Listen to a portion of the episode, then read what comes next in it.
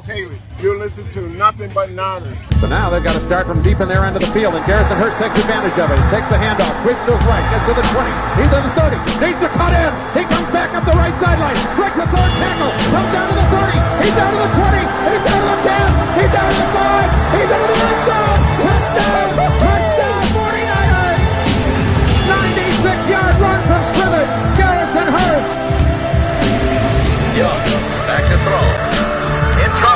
Trouble. He's going to be sacked. No, gets away.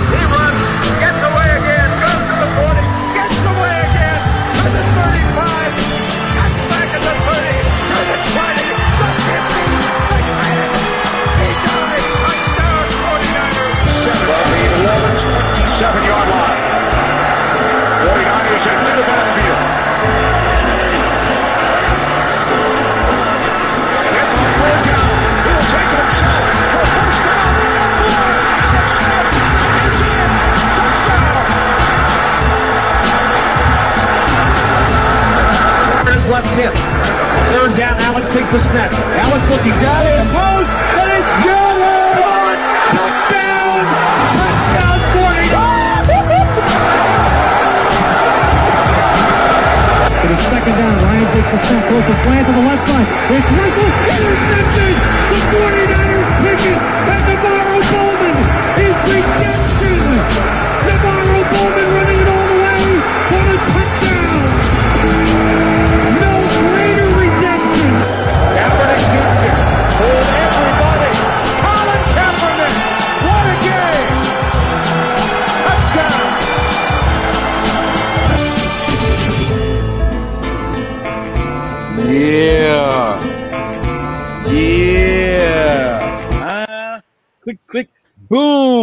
on, faithfuls? The Nothing But Niners crew is back, and we're here to bring you guys a quick hitter, man. You know, it's that time of year where, you know, everything is going to slow down. The team is off for the next 40 days or so, and uh, everyone's wondering if Kyle just shut things down due to injuries. Well, we got some answers to all of that. But before we get to all that stuff, let me start by talking to my man, Brian. B, what's going on with you, man? How you doing today? I'm good. Yourself? I'm I'm well, man. I'm well. I'm not on call. So you know what that means, right? That means you Yep. get a big, big glass of you know the good stuff here. You know, you set up outside so you can smoke in peace. Now I'm not having a cigar. It's gonna be another hookah night. Oh, and let me make sure that my microphone is set up the right way. So when I go to mute, I'm actually muting. Ready? Here we go. We're gonna do the Ace Ventura, uh, the the door test. Works. All right, let's go. Tell me you remember that movie. Come on. Yep. That was that was one of my Probably not as good as I should, but yeah. All right. So, you know, um, let me run through these formalities just quickly, guys. If this is your first time here on the YouTube page, we thank you guys for checking us out. Make sure you guys hit that like and subscribe button.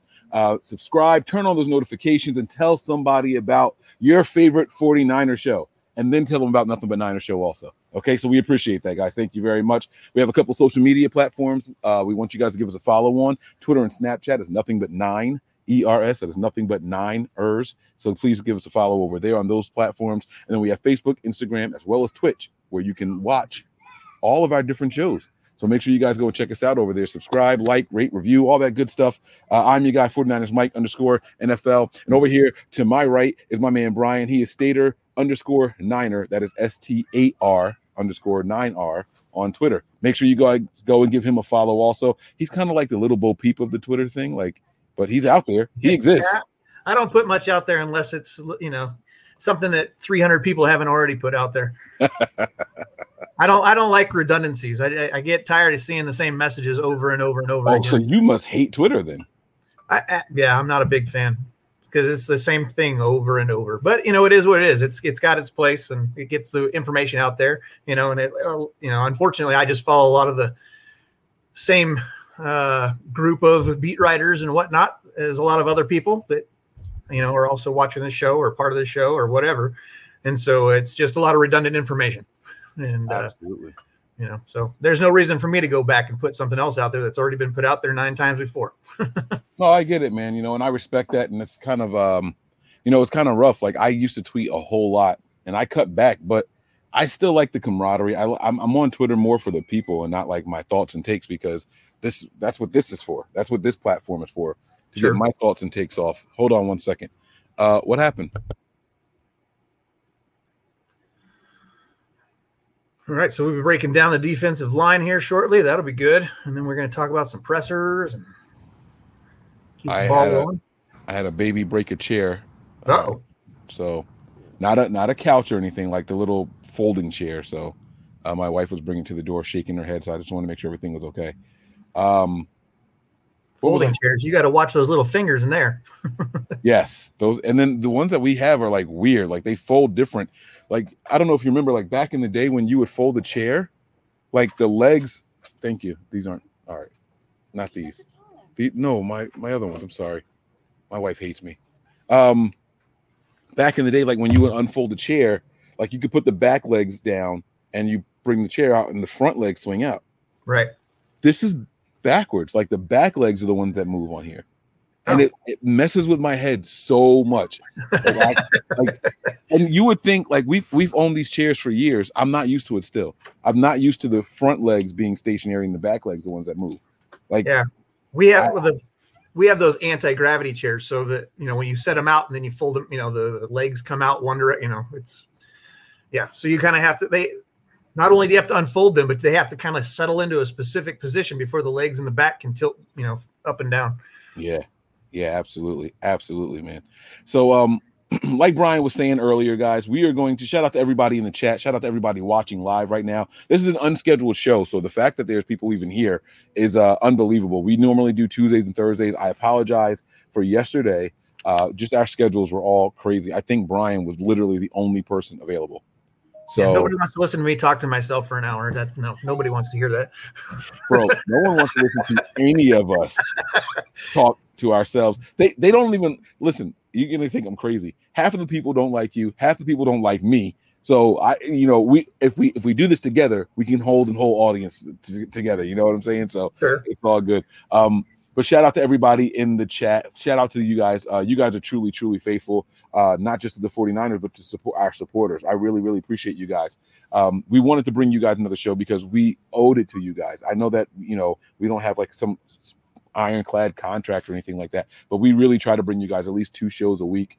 Uh, we'll try to get you some on weekends, but weekends are just crazy and scarce right now. So I don't know if there will be another one coming. Uh, maybe on other platforms. We were doing some on Instagram on Sundays. Uh, so you know that's something that you guys should t- uh, take a look at. That's why you know some exclusive content. Give you guys some reasons to follow us on other platforms, some shows on other platforms that you're not going to get here on YouTube. Okay, so um, we're back. Uh, as Brian said, we're going to discuss the defensive line, but first, just like every show, we have to discuss the latest news. Brian, what's the new news with the 49ers? Has anything happened since we last talked? Uh, since we last talked, yeah, there's been a few things, but you know, Uh-huh. um, the latest obviously was the, the signing of our new offensive lineman and Yes. the departure for the meantime of Mr. Skule, who will probably be back more than likely unless the Seahawks decide to do something like they did to us last year um, with Reed. But I don't see that as being an instance that happens this time. So uh, Skule should be back and on an IR um, next week after he clears waivers. um the 49ers have injured waived injured waived um offensive lineman Justin Skule and what's pretty cool about this so I learned this I want to say I was listening to an Eric Crocker podcast do you know what the injury thing does for as far as how the players players get paid as they get paid. yeah What do you mean? Like, well, if they come back to us, they're on, we're on the hook for their entire salary. right but so so we just we just injured wave Justin Skule right Right. uh do, but do you know like how that financially impacts him Him, no. I know Yeah. how it financially impacts impacts the team, unless he's got some sort of game game time roster bonuses or something like that. Right. So if I and I hope I'm saying this the right way. I, and again, I know this was Eric Crocker, but he does so many damn shows. I don't know if, what show he was on.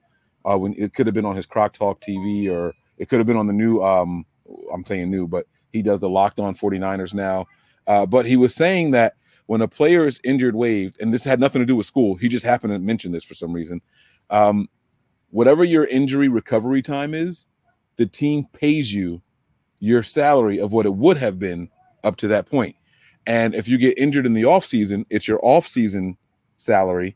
And if your recovery time goes into the season, so let's say this was a let's say this was a, a six month break or Right. whatever he, whatever happened to him, right? Obviously, in in, in September, you get paid uh, game day checks.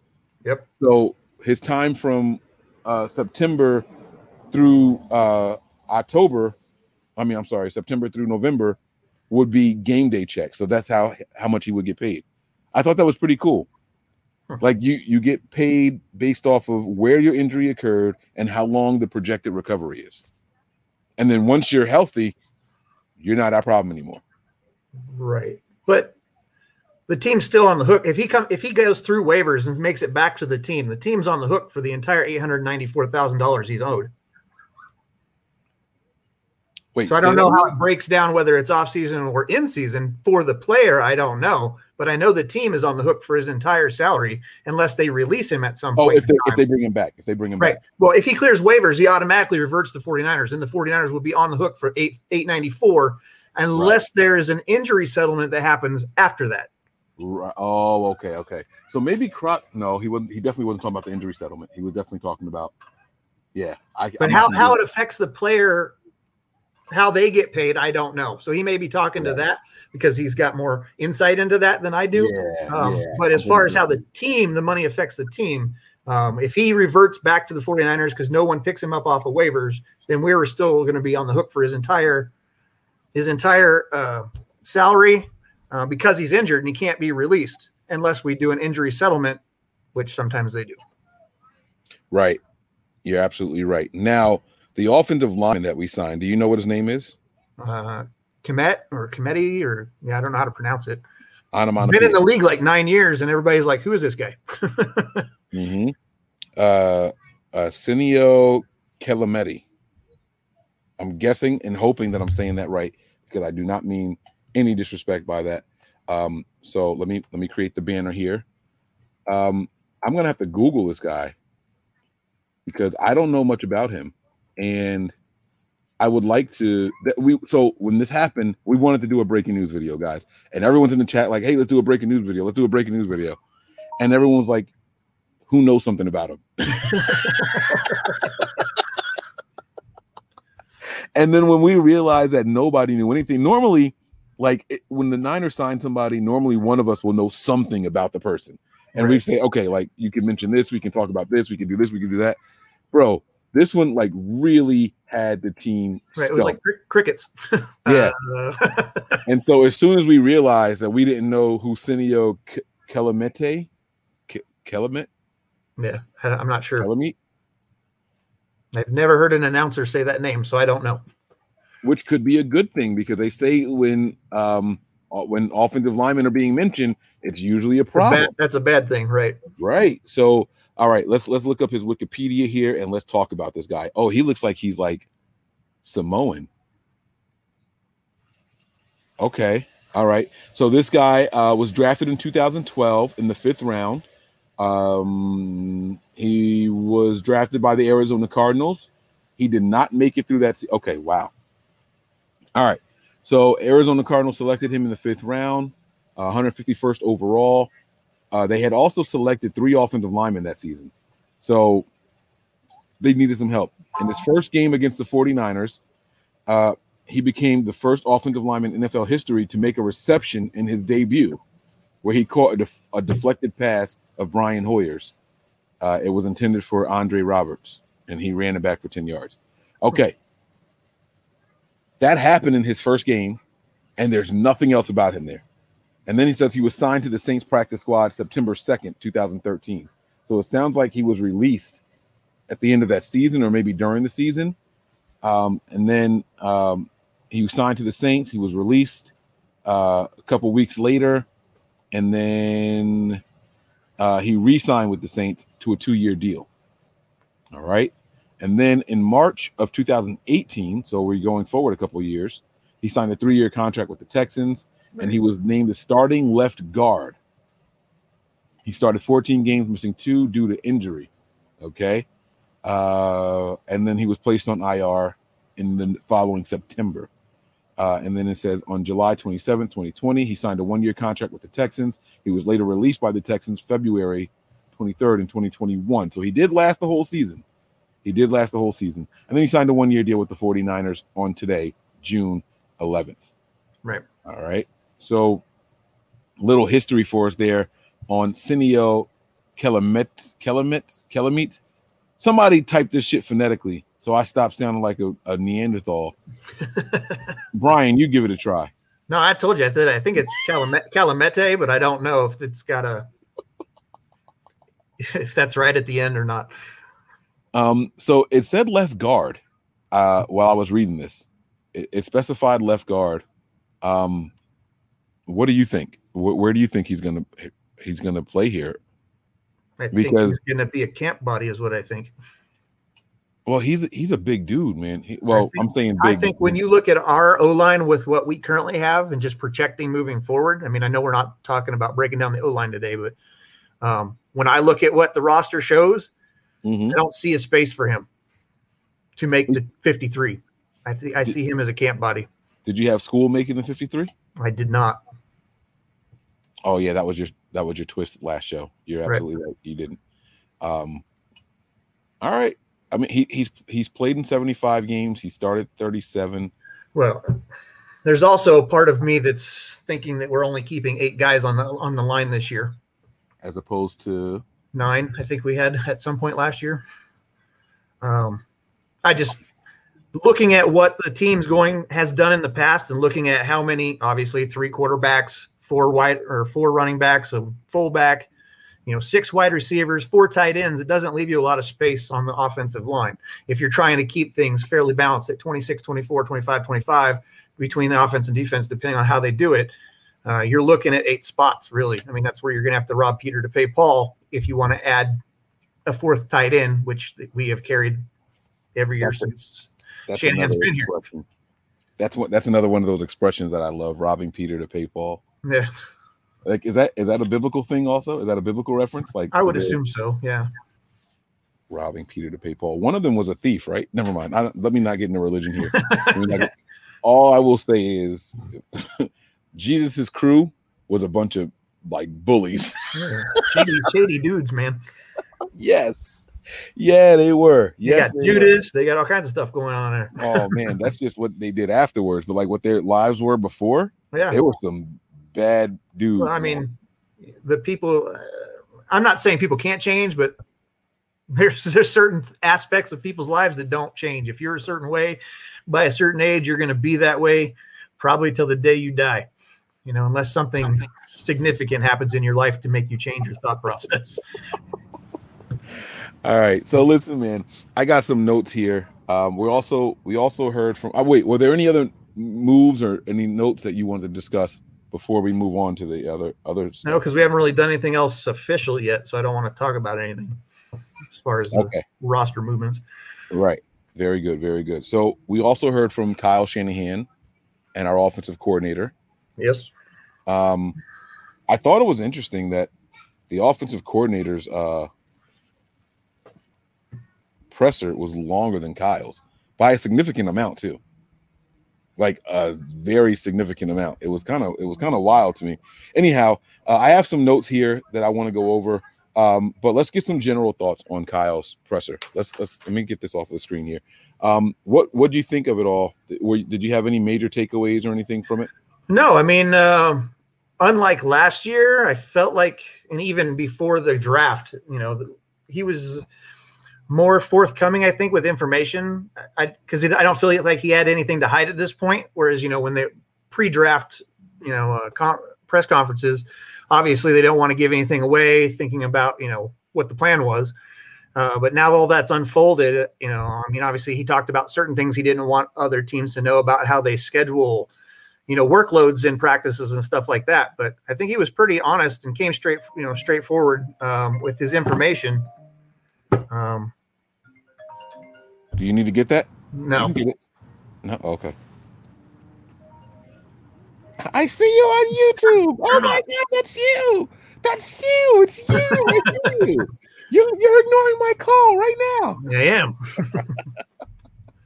But yeah, Um, so I, I didn't take a whole lot. I mean, it was good to get information from him, and it was I was glad to hear some of the things he had to say, just being open about stuff, talking about players. Um, but like usually, I mean, you and I talk about it. We like to, you know, look at you know uh, uh, nonverbal communication cues and things like that. And to me, there just wasn't a whole lot of it. There, it was, and he just answered questions straightforward. Um, there wasn't a lot of running around in circles trying to hide information. It didn't seem like to me. Um, it was pretty straightforward to the questions that were asked, and I was actually for the first time impressed with the way that uh, Grant asked a question. The first time I've ever heard him ask a professional question in an interview with Kyle Shanahan.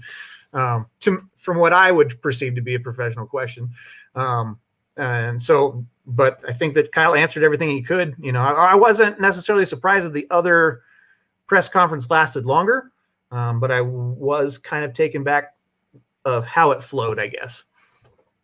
Yeah, it kind of like if you kind of felt like you were kind of like stumbling through that presser.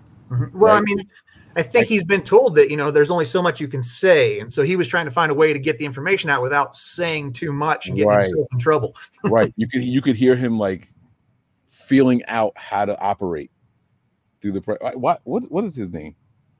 McDan or um, yeah, McDaniel's Yes, yes.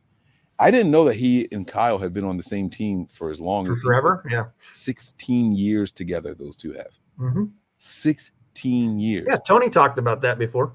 Yeah, no, but like, I, yes, that is true. Since Right. like Houston, But yeah, but when you when you when you hear 16 years, it's like, nah, that's a that's a that's a all right. That's a long time. That's all. I'm, that's a really long time to work with any one person. sure. That's a really long time. Um, so I have some takeaways from the presser, um, but I have everything broken down in the segments that we can uh, we can start with. Um, you know, let's let's go ahead and get the, the quarterback conversation out of the way. Um, so I'm going to play Kyle Shanahan on. I'm not. I'm not going to play uh, Mike McDan anything from Mike McDaniel. Okay. Um, there is something in there that I wanted to talk about, but I won't. I won't even do that tonight because I want the show to kind of flow. Sure. Um, did, wait, one more thing, really quick. Did we ever discuss Tony Jefferson? I think so, but not in depth. Because we It, it could have been. It could have. It might not have been on the show though. That's the problem. we officially signed Tony Jefferson, also the safety. Yep. I, I know we discussed. that- we talked about it because we went back and talked about the safety group after that because it was after we had already done the safety group breakdown. Right. And we also said that it was not a reactionary move to the Right. injury. Yes, because it was before it was done in the morning and then accident. yeah. Right. But I don't remember if we ever actually like discussed it here. But yeah, he's here, guys. He's here. No, we had that conversation on air. I remember having that conversation, talking about that. All right. So let me pull up Kyle's presser. Uh, I got my. Oh, oh, oh.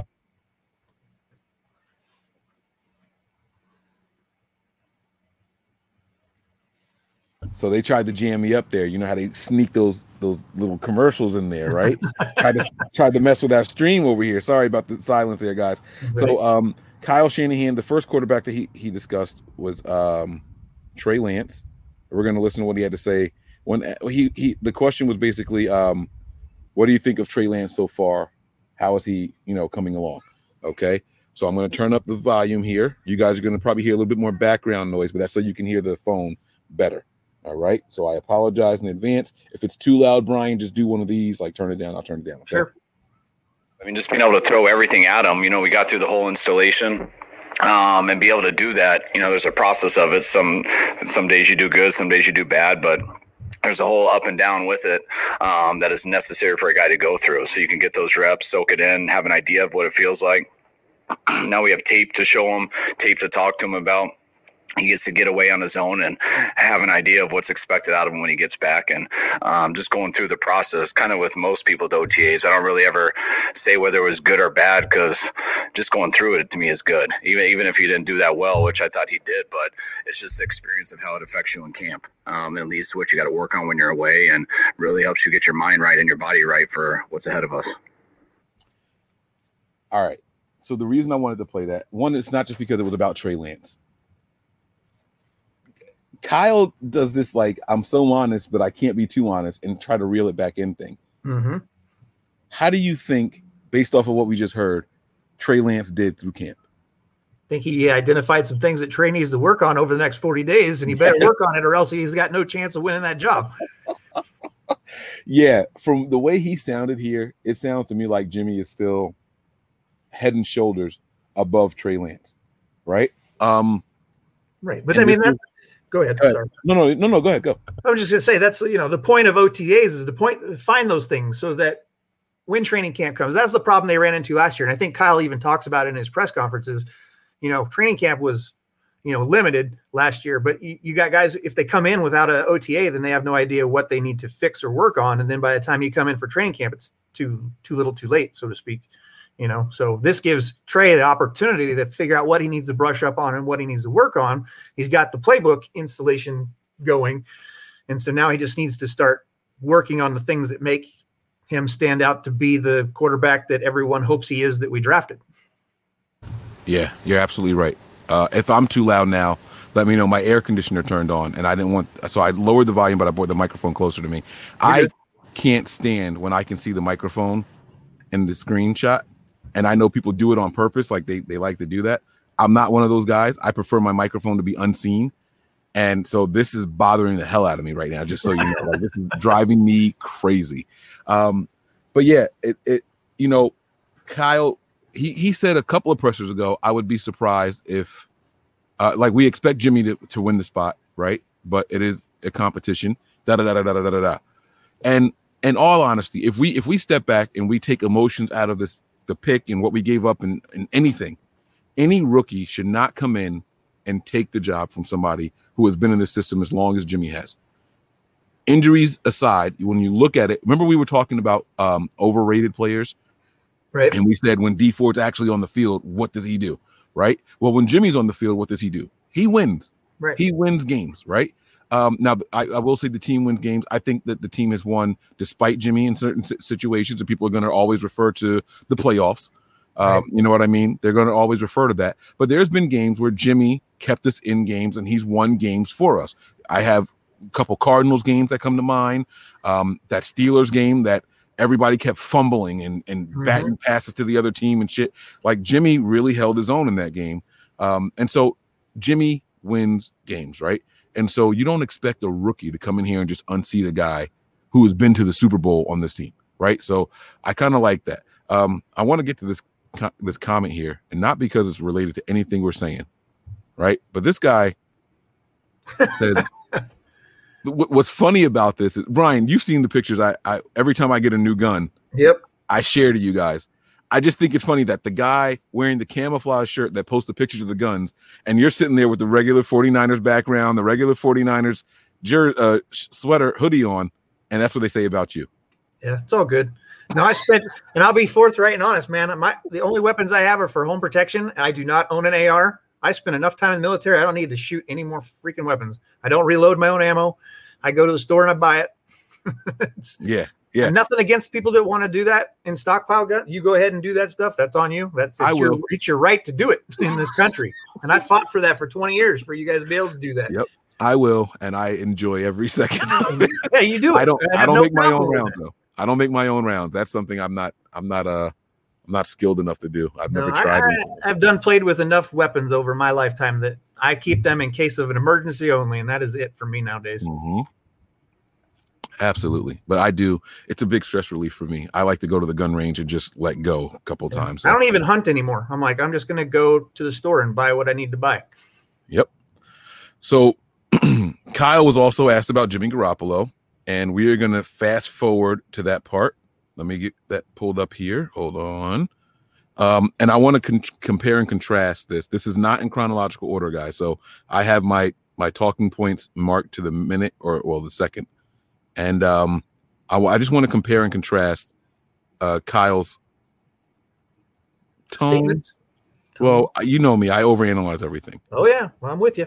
Okay, so here we go. Now this is Kyle on Jimmy. Okay, spring since we've had him. And, you know, as we had the spring the first year with him, the second year he had the ACL. oh shit, hold kind on. of spring do you think Jimmy had? I think Jimmy had his, his best spring since we've had him. And, you know, is we had the the spring the first year with him. The second year he had the ACL, so we didn't get that. and then last year it was COVID, so this is really a second one. Um, Is it loud enough? Yeah. Okay. All right. not being on an ACL, and um, I thought Jimmy came in in great shape, really locked in, a good place physically and mentally, and I thought he had as good of OTAs as he's had. Okay. So I know I interrupted it. What'd you take from that? Well, one, he's n- his tone is not as excitable as you would hope for it for someone who's glad to see their starting quarterback in their OTAs for only the second time. You know, he did seem like he was trying to I don't want to call it excuses, but you know, by by making the statement that you know COVID was one reason and ACL was another reason why he wasn't available. Like I understand that they he wasn't available, but it feel it almost felt like he was making excuses for why Jimmy hasn't progressed maybe the way people think that he should have by now um, within the system. Um, but his tone, like you were talking about earlier, I don't know if that's something you took away, but he just didn't sound excited about it to me at all. All right. Can you hear me still? Yep. You still good? Okay. Now, the tone definitely stood out to me. If I read the words on paper, I would be like, oh shit. Like he came in better physically, Right. mentally, like he came in in better shape that he, than he's been in, da da da da. And he had his nicest spring that he's ever had with us since he's been here. Now, to put that into some context, J- Jimmy, this is only his second spring being able to participate. Right. So you either it's either your worst or your best. There's no in between, right? So that wasn't like a big deal. But if I were to read his comment, I'm like, oh snap. But what I didn't show was his posture here. It was laid back like this, literally, like the arm up like this, and just talking. And Right. just da-da-da-da, da-da-da-da-da. Very robotic in tone. Now, Kyle's he's naturally a robotic sounding person here, but he didn't sound as excited, like you said, as I thought he would. Uh, but the words were all the right words. Do you think that this was one of the questions that he was prepared for and had like a little script in his mind of what he was going to say?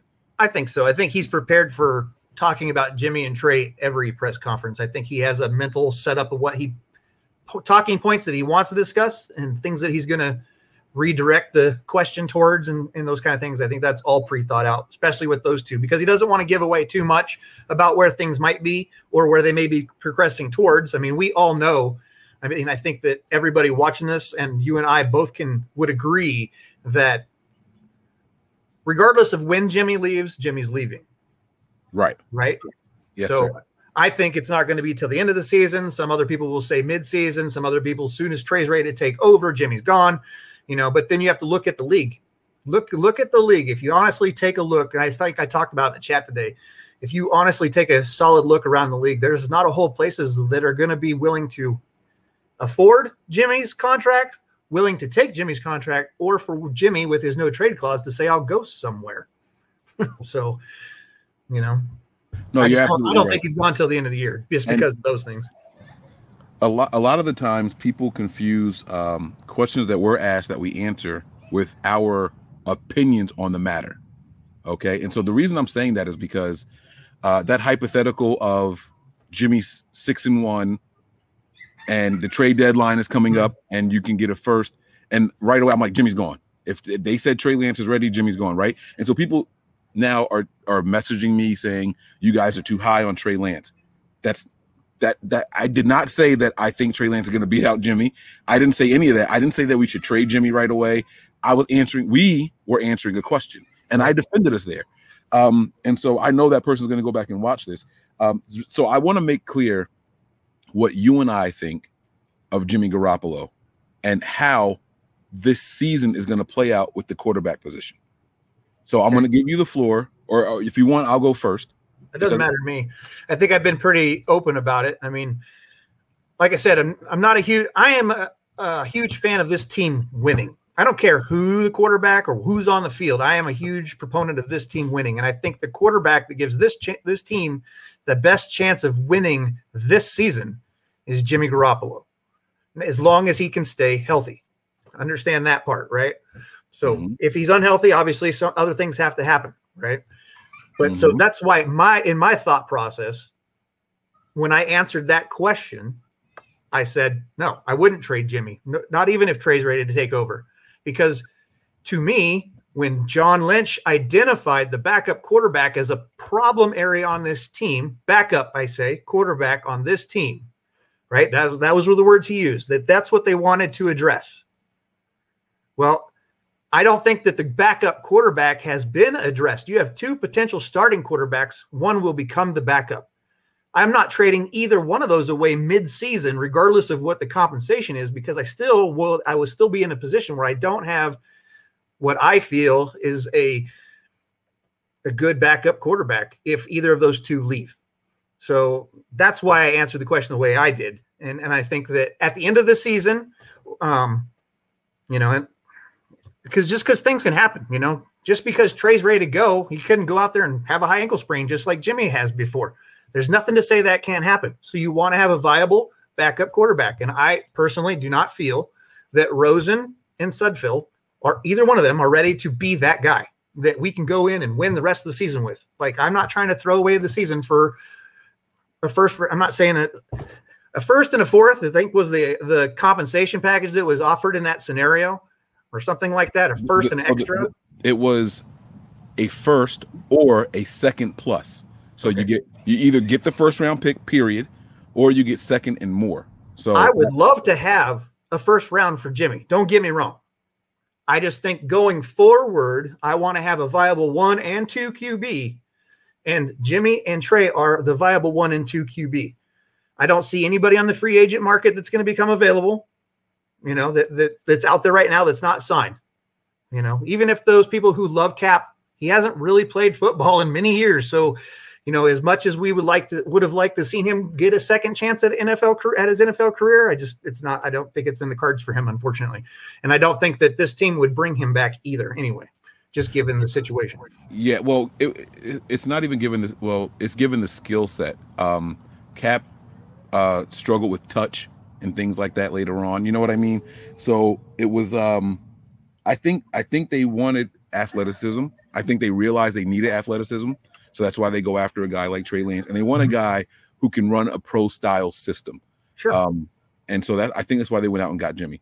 I mean uh, Trey Trey Lance. So my thoughts on the situation are this: as of this moment, right now, the quarter the the, the quarterbacks on this roster, the 49ers have the best quarterback room in the entire league. They have an upcoming rookie who they believe is a future, and they also have a quarterback that they know can get them to a Super Bowl.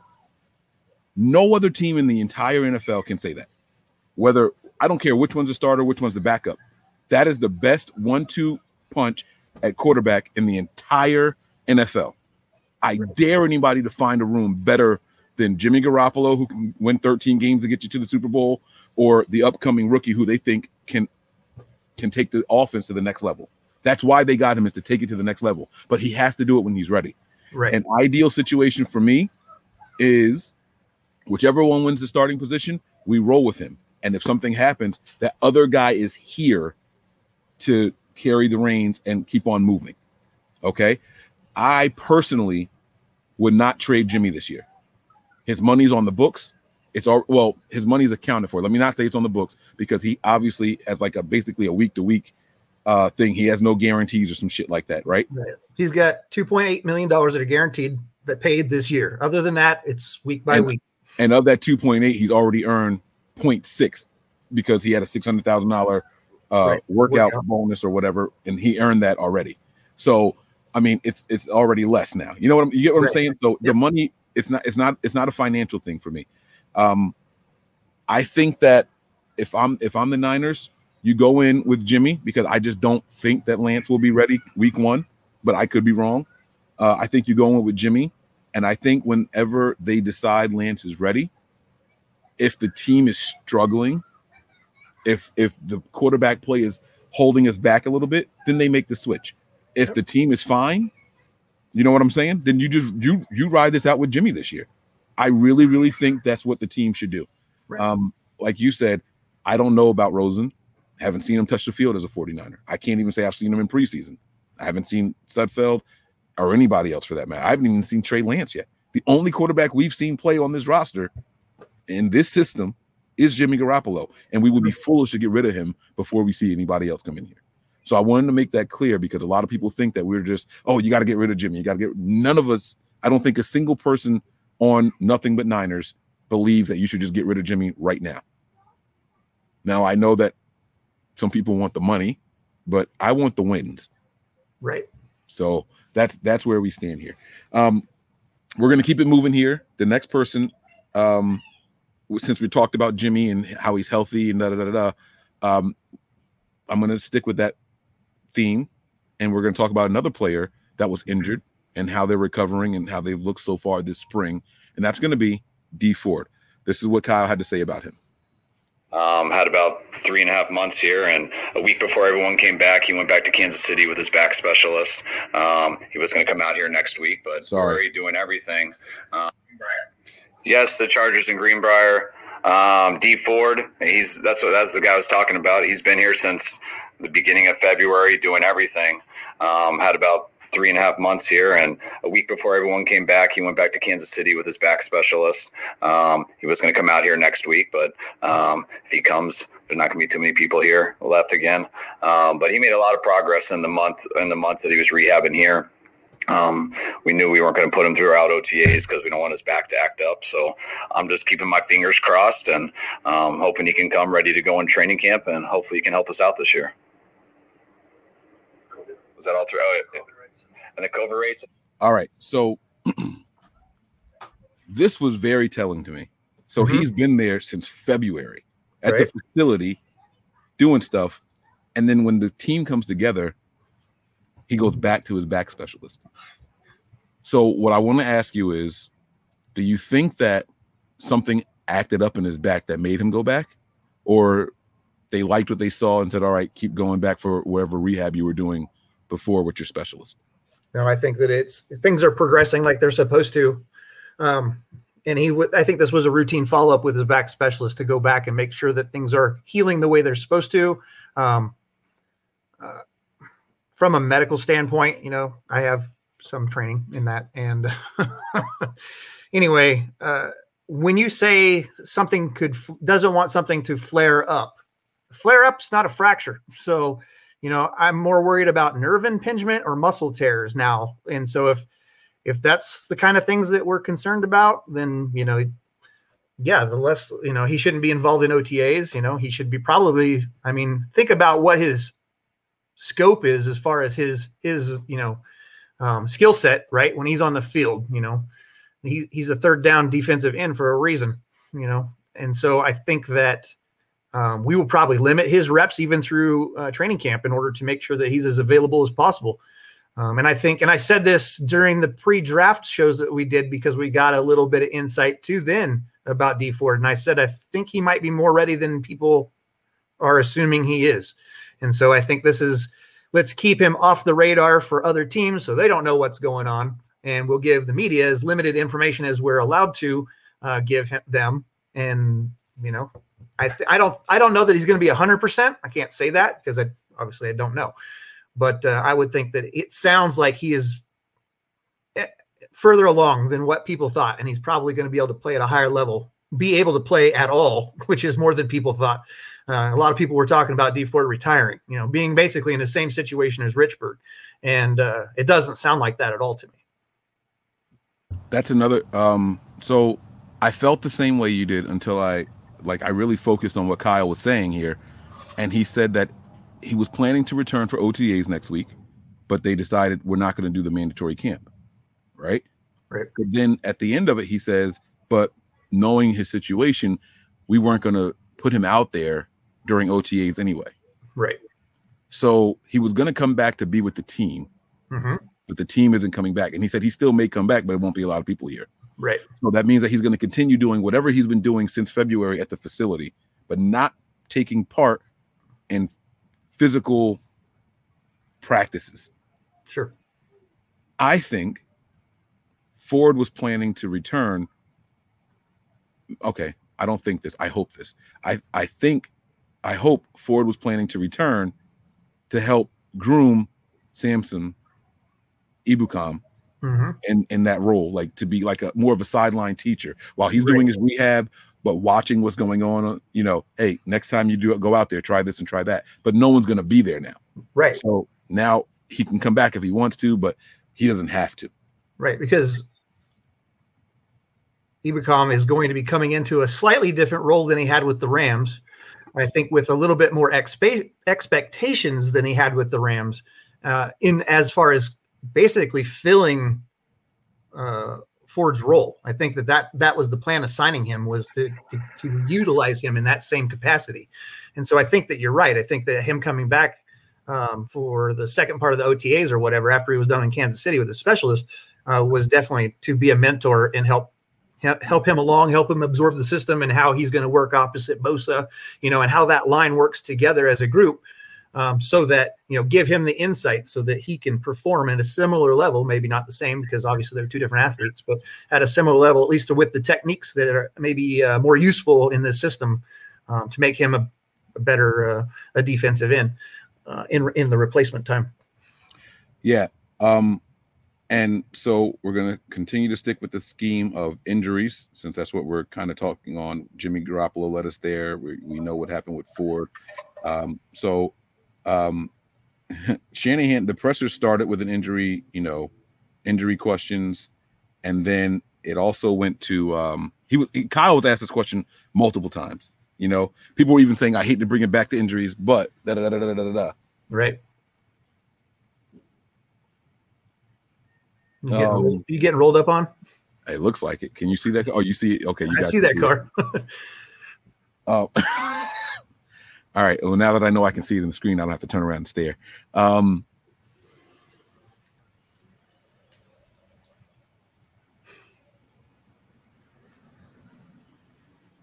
Maybe they're just checking their GPS.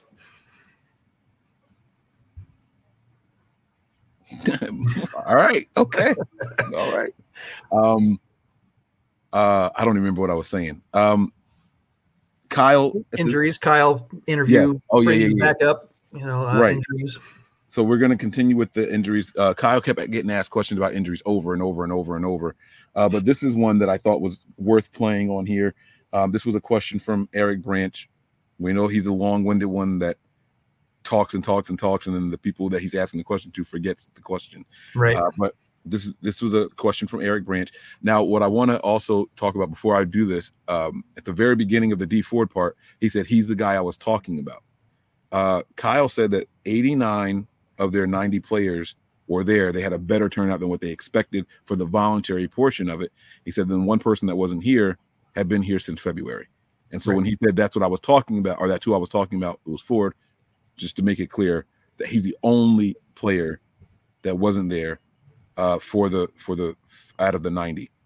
Uh, he was the only one that wasn't there. Uh, they even asked him later on, "Oh, so does that mean Bosa was here?" And he said, "Yes." See, and that, the only the only part of that that, and I don't know if it's a him misspeaking or just used to using specific numbers because that's what we normally have. But we are actually have 91 people on the roster because we have a roster exemption for our international player. So I'm hoping that he was just forgetting that fact, like everybody but Ford was there, but Ford had been there. Um, instead of just uh, kind of misleading the media and there's somebody else missing that we don't know about.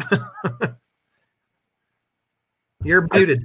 No, no, I know, and I think that's why the uh, beat writer said, "Does that mean that Bosa was also here?" Right for clarification. I think I think the beat writers know the roster numbers also, so I thought that was interesting. Now, I also want to ask you this question: In that ninety-one, is Richburg technically still one of those ninety-one? Not anymore. He oh, that's right. He officially retired. That's right. That's Right. right. Okay, good call. Good call. All right. I So think that's what opened the spot to let them sign Jefferson. I think. Okay. All right, that makes sense. Okay. So this is Kyle uh, responding to um, what, my note says here on preventing injuries and changing the camp style. because yeah, because they have still before you push play, they still haven't made movements for um, Mosley or excuse me, not Mosley, Moore or um, Wilson. Like those those movements aren't official. They haven't moved them anywhere. They're still on the roster, so they can't fill them with somebody else, or maybe they don't plan to. But um, they haven't made any official moves to put them on, you know, pup or whatever they're going to do with them. Right. All right. So here we go. We're going to see what he wa- he's saying here. This is about the injuries and maybe possibly making changes to the style of camps that they run because of the injuries. It's I good. think about everything every single day, um, seven days a week. That's my job too. That's why we change stuff up a lot, and we always do. We're always reevaluating things and doing things. Like um, I'd say, you know, we change every year a little bit. You know, we always learn from stuff, but um, to sit and say we're going to do training camp differently because someone got hurt getting out of chair, because someone got hurt on air, and um, a person hurt his knee playing football. Um, would be pretty irresponsible of me and extremely reactionary. Um, just try to do what's right for our guys and provide them football, and we try to do it the safest way as possible. So basically, he was saying, I know what you all think, but no, because the injuries that happened, two of them had nothing to do with what we were doing, and one was a football injury. So I'm not stopping what I'm doing. All right. Um, and I, I like that. I liked him kind of shutting that idea down because everyone's like, oh, he canceled OTAs because da. no. And we know for a fact that Kyle in the past has done things like this. I don't know if you remember the last two days of OTAs, they had this big barbecue. Mhm. Uh, this was last year, the year before, because DJ Jones's dad had his own barbecue sauce and all that kind of Right, stuff. right. And they they went out and did the whole grill, had DJ Jones's family. They, they had everyone's family there. Um, and it was like a big family event, and that got a lot of pub. I don't know if people remember it or not, but that got a lot of pub. Uh, so he's not just blowing smoke. All right, he's he's really telling you guys what was happening. So I like that from Kyle. I really I really appreciated that one. Uh, what'd you take away from that, if anything at all? Um, I mean, not not really anything. I mean, um, I think I liked more when he talked about the specific injuries on how they happened. Like I, I can tell you how the three injuries happened, and when he broke them down, you know, I, I think that gives um, the media a better idea, and and the fans who are watching those pressers a better idea. You know, like okay, so Wilson wasn't being overworked on the field or something happened. It was a fluke injury standing up out of a chair, you know, or screwing Mhm. off in a chair or whatever they were doing in the locker room. Um, but uh, you know, it, I, I I like the fact that he gave us insight as to what caused the injuries, not just the fact that you know they happened. Right, exactly. Yes, he identified the injuries and what happened and how they occurred. Yep, I like that. Um, so another injury question. This one was from Grant. You said it was the most professional question. I that he think asked. that's probably the ever that I've ever heard Grant ask. Do you want me to play the actual question, or do you want me? you don't have to. I'm just saying. I was it blew me away when I was like, "That's Grant." Holy crap! right. Um, but I the reason I, I'm going to focus on this, I like that. I think Kyle threw a little sass at him, just a little, not He a did. lot, just a little. He did. So I'm gonna I'm gonna play it and get your thoughts on it here. Okay. Well, first, no, I no, we finished practice, and I, I usually don't cancel a practice when a guy gets hurt. So I don't, you know, unless you think I should. Um, you know, someone broke their neck or something like that. Like that's tough to go out there and do something, but no one really just cancels practices when people get hurt. So I think that'd be extremely weird. Um, second thing, we change stuff up all the time. I mean, I could go get a book out and tell you how many reps I would do in year one to year two.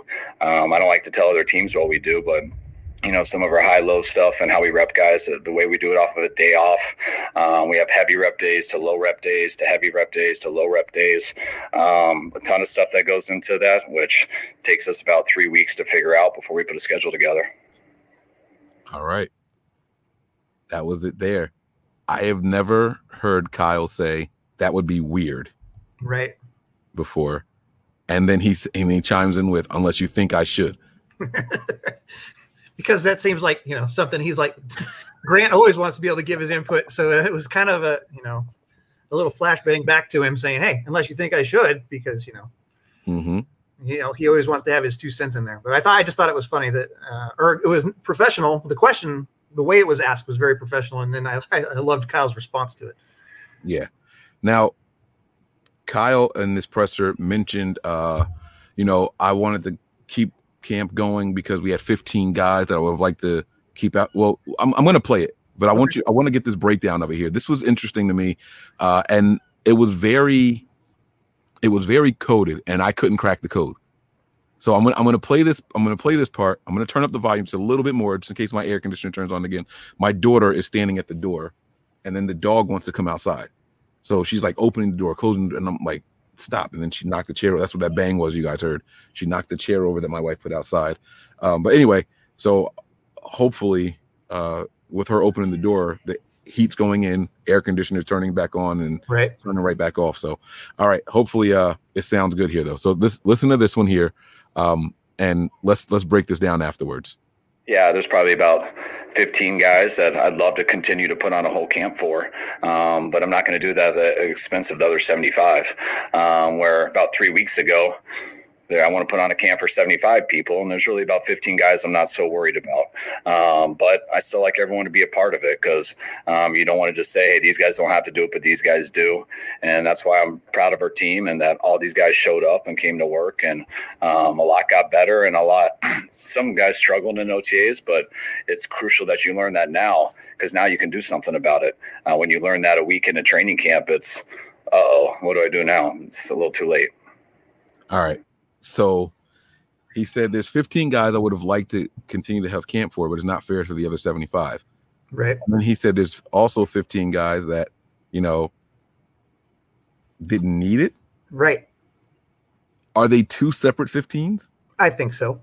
You do think so? Yeah, I think the 15 guys that they would con- like to continue to work with are probably your 12 draftees and un- and undrafted free agents that he signed, plus a few bubble guys that might be beneficial from getting an extra week of OTAs.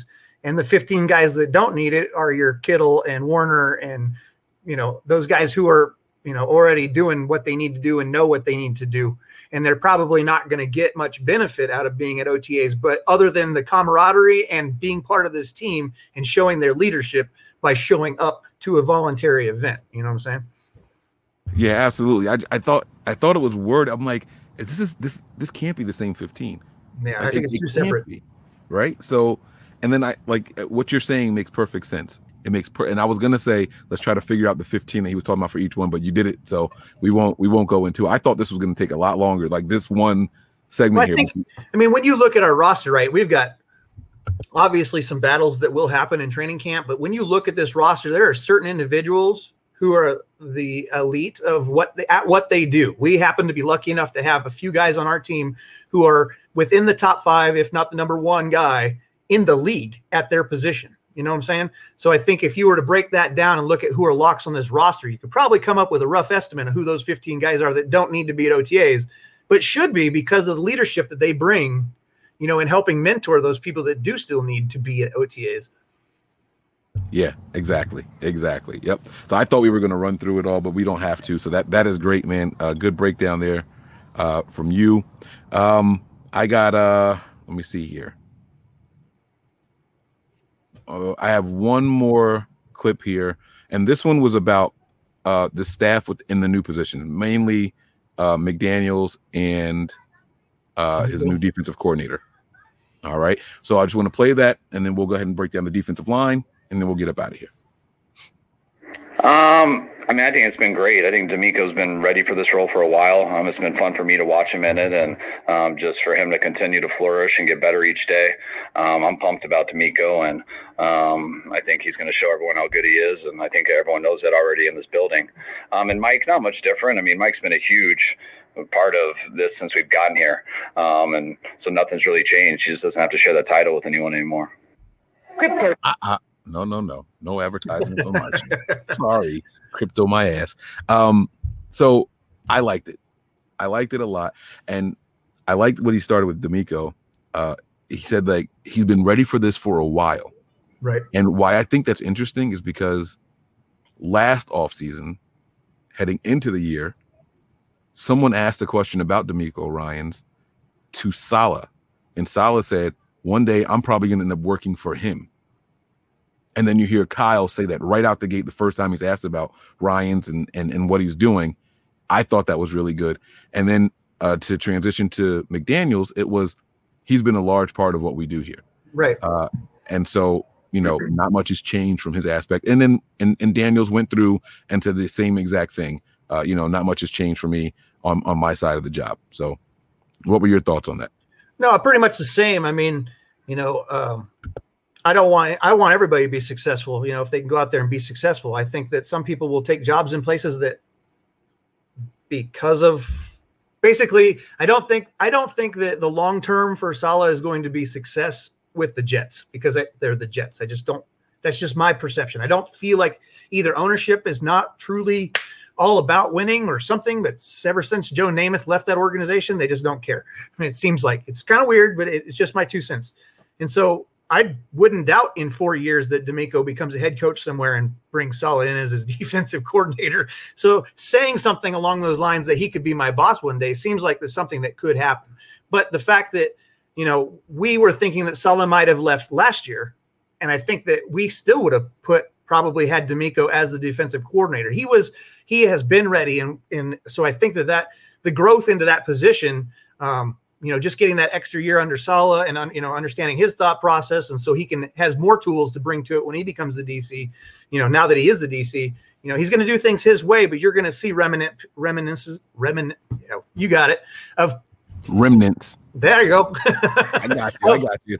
right of uh, you know other people that he's worked with, like Saleh, or you know other defensive coordinators, you know, and players that he's played with, just things that he's going to be able to bring to the table you know and on the flip side of that when you talk about mcdaniels you, like we were talking about before 16 years those guys have been together. Now if you think that mcdaniels hasn't been given insight to shanahan about you know maybe we should try this or maybe we should try that over the last five years you'd be i think you'd be mistaken. I think that he's probably been in his ear. They have that communication. Um, and and i think that when you listen to mcdaniels um, his interview, you know, and what he was trying to say, I got the feeling that um, it's still going to be Shanahan calling the plays, and I will still continue to give my input. I just now have the sole owner of the OC title, you know, and so I think that they're going to continue working together. That was the one part I was going to play. That was Oh. the one part of the McDaniels, but I'm not going to do it. I'm glad you brought it up. Um, it was Kyle gets in a zone and he doesn't need any help calling plays. And then there's times where you see him kind of like ready for opinions from the staff. Right. And then I that's think he said something about, you know, maybe we should try shotgun here or something like that. I think was the the situation that McDaniels threw out in his interview. Yeah. So I really, really like that. Um, and that's going to do it for the presser part. Now we're going to break down again. This show is, you know, the roster breakdown. We're on the D line tonight. Um, now, I want to, I want to um, start by saying that last year, uh, at the initial defensive line, okay, the initial defensive line, the Go Niners. really slow here because I'm going to write these down because I want to make sure I got some stuff right. So go ahead. Oh, you? Oh, I was just going to say the number, but I can give you the names too. So Yeah. last year, the defensive line they kept nine. Yep. Okay, they kept Arik Armstead. As Big what does it say? What they kept him as? Because we had this discussion. No, not should be a not in the- defensive not the, So what I have here is the 2020 uh, first 53 uh, Okay. after the breakdowns, and it doesn't it doesn't give a um like what they were doing. Okay. So it says uh Arik Armstead, Nick Bosa, Dee Ford, Kevin Givens, Kerry Hyder Jr., DJ Jones, Javon Kinlaw, Kentavious Street, and Solomon Thomas. Now here was the caveat. Uh, Ronald Blair began the season on the PUP. So that was the one thing. He was trying to work his way back uh, from the ACL that he suffered the season before. So that was a little tuck somebody underneath. So I'm willing to say, you know, maybe they keep 10 this year. All right. So I'm just well because they snuck Ronald Blair in. You know what I'm saying? So I don't know how I don't know. I I just think that was worth noting that they snuck him in on the PUP. Okay. All right. So uh, we can start a breakdown. Now I have the defensive linemen in alphabetical order by last name. Uh, so if you want, we can go through them all. How do how do you want to handle this? Uh, you can do it however you want. I can give you, you can just read them off. I can give you the list that I've got. It doesn't matter, but uh, however you want to do it, and then we can break down positions. All right. So we have Arik Armstead, Alex Barrett, Nick Bosa, Darian Daniels, Samson Ebukam, Dee Ford, Kevin Givens, Deshaun Hall, Maurice Hurst, DJ Jones, Zach Kerr, Arden Key, Kentavious Street, Jordan Willis, Javon Kinlaw. That's And- all I have. And Kaufusi, Corbin, I think his name Corbin Kaufusi. One, Why two, isn't he three, listed four, here? five, six, seven, eight, nine, 10, 11, 12, 13, 14, 15. I have 16. I don't know how many I named. I must have, I mean, that's the only one. So I must have named 15. I don't see him on the team's. I'm on the, I'm on the 49ers official site and looking at their roster and he's not listed here. Hold on. Maybe, let me, is Uh, that with a, that's with a K? uh, yeah. All right. Let me, let me sort But by I have seen him listed in different areas, like on a wiki page and other NFL site that have him as an offensive lineman. So maybe they have him in their offensive group. I don't know. oh, let me, let me put it in alphabetical order. That's with a K, you said, right? Yeah, it's K A U F U S I. H. There's a lot of H's. J, and then after J is K. Yeah, he's there. He's listed as an offensive lineman on this. Right. And I've seen him on several occasions be listed in different positions. So I have him in my defensive group, but they may have changed him over to the offensive side of the ball. Well, let me see what the team site says about him. Uh, it says biography six nine originally entered after signing with the Saints as an undrafted free agent and defensive lineman. Following his release from the Saints, he then signed to the Jets practice squad where he spent the remainder of the season uh, transitioning to an offensive lineman. All right, so that was in 2019. After signing a future reserve contract with the Jets, he was waived by the team in September. So they have him listed as an offensive lineman. I don't know. That's where I'll put him then. I'll move He's, him. he he's six nine He's big dude. Yep. to play offensive lineman. That's really big. Like holy smoke! But he's only two seventy five. I I think. Well, never mind. Let me shut up. All right, so we can we can break this thing down here. Okay. So I moved him. So I won't include him on anything I do. Is your stalker back? Nah, man. Somebody said, "Wait, is that a possum behind Mike?" I hate possums, bro. I, yo, they are the nastiest looking creatures that I have come in contact with in my entire life. I I hate possums. I absolutely hate people messing with me. That's all. All right, it's cool. And I keep seeing somebody asking, uh, "Is Breezy singing for Ramen?" I, I'm not gonna say Ramen, but he he is out singing tonight. Uh, Nick is working. Nick should be jumping on soon. Um, well, I haven't checked my text messages. Let me see if Nick is planning on jumping on. Tony uh, fell asleep. We were actually going to do a show at 11 o'clock tonight, guys, but um, we were trying to get Tony on, so we we did it at 10. But I haven't seen him. I haven't heard from him. I think he fell asleep. He's got work tomorrow, so it's all good. Um, all right, so let's break this thing down and see if we can come up with nine or ten guys that we think the team is going to keep. And I think this is uh oh, they're saying Breezy's live right now. Oh, so he's singing. Okay. Yeah, I saw him singing earlier. I when I when I logged on, he was on Facebook. He had his page up. Oh, okay. Okay. I, I have Facebook notifications turned on. I'm I am like 10 seconds away from deleting Facebook. If it weren't for me, like when we go live on Facebook, Right. it's through my account. So I I leave it up there. But man, I am this close to just getting It's rid been- of Facebook. Well, I I get when I get the notification now, it says Nick Nick O'Harris is going. Oh, live. it's saying Nick now. Oh, Yeah. oh, that's even better. So I can So maybe you can delete it if you want. Yeah, that's what I'm talking about. or at least go private or whatever it is that you can do. I don't even I, I don't post on it. Like I don't I don't go on and follow up with people. It's just it's bad. We have Lions fans in here tonight. We have Rams. Well, we always have the Rams fan in here. I know. What other fans? Stimulus check. That was awesome. Remember that, right? What what other fans of other teams are out here? All right, so let's talk about the defensive line because I think this is probably well, let me let me not say that yet. But I I have a lot of uh faith in our defensive line this year.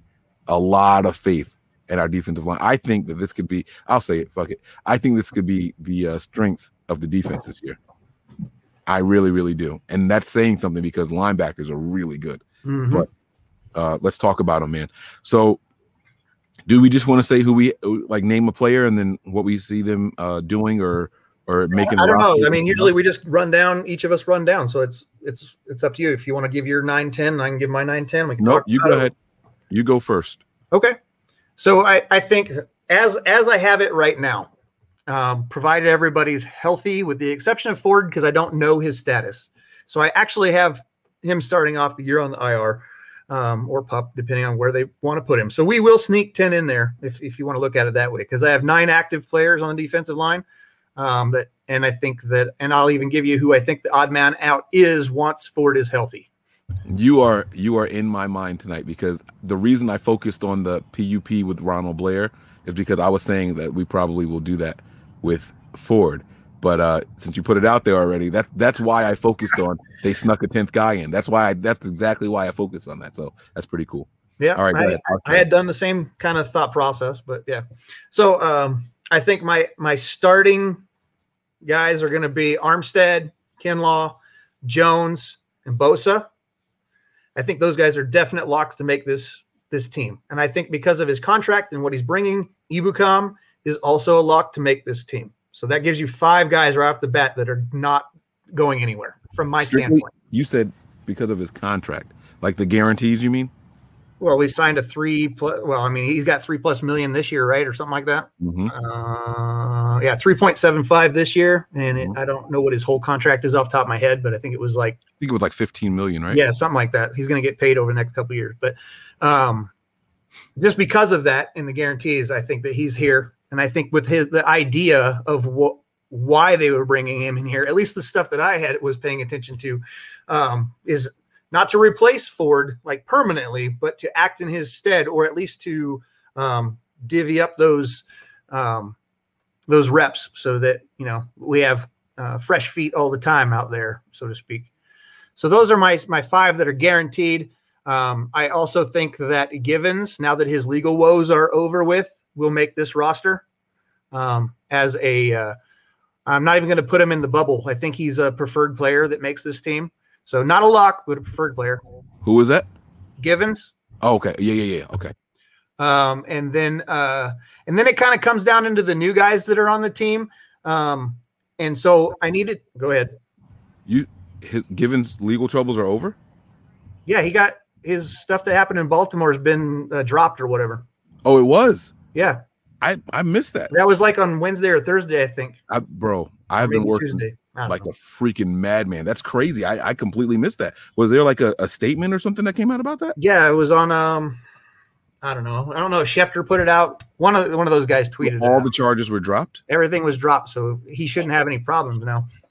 Let's go. Unless I misinterpreted what was put out through the tweet. Um, I'll, I'll, I'll look for it. I know But- that's cool. I'm gonna shut up again. I, I hate to interrupt you, but I wanted to know that for when I go through my list. So that's that's great.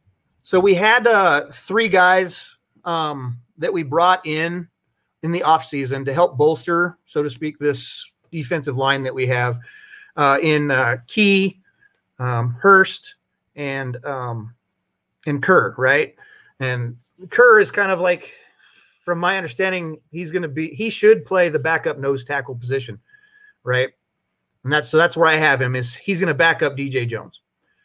So right now I've got DJ Jones and Kerr at nose tackle, and then um, my defensive ends: Bosa, Armstead, Ebukam, uh, Key, and then Willis is number five, and Willis will be the first one off this roster if Ford is able to come back on the team.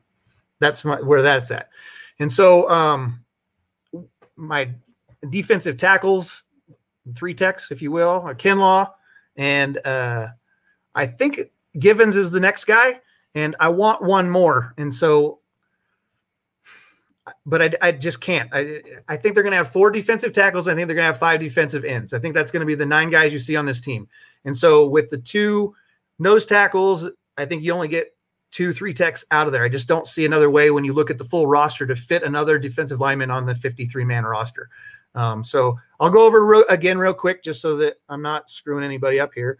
Um, so I have Armstead, uh, Key, Kinlaw, Givens, Jones, Kerr, Bosa, Ebukam, and then Willis is my fifth defensive end that will be replaced by Ford if Ford can come back. No Maurice Hurst. I would love to. I just can't find a place to put him. I can't.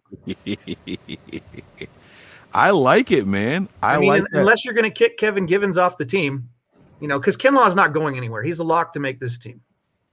You know, just based on the fact he's a first round pick last year.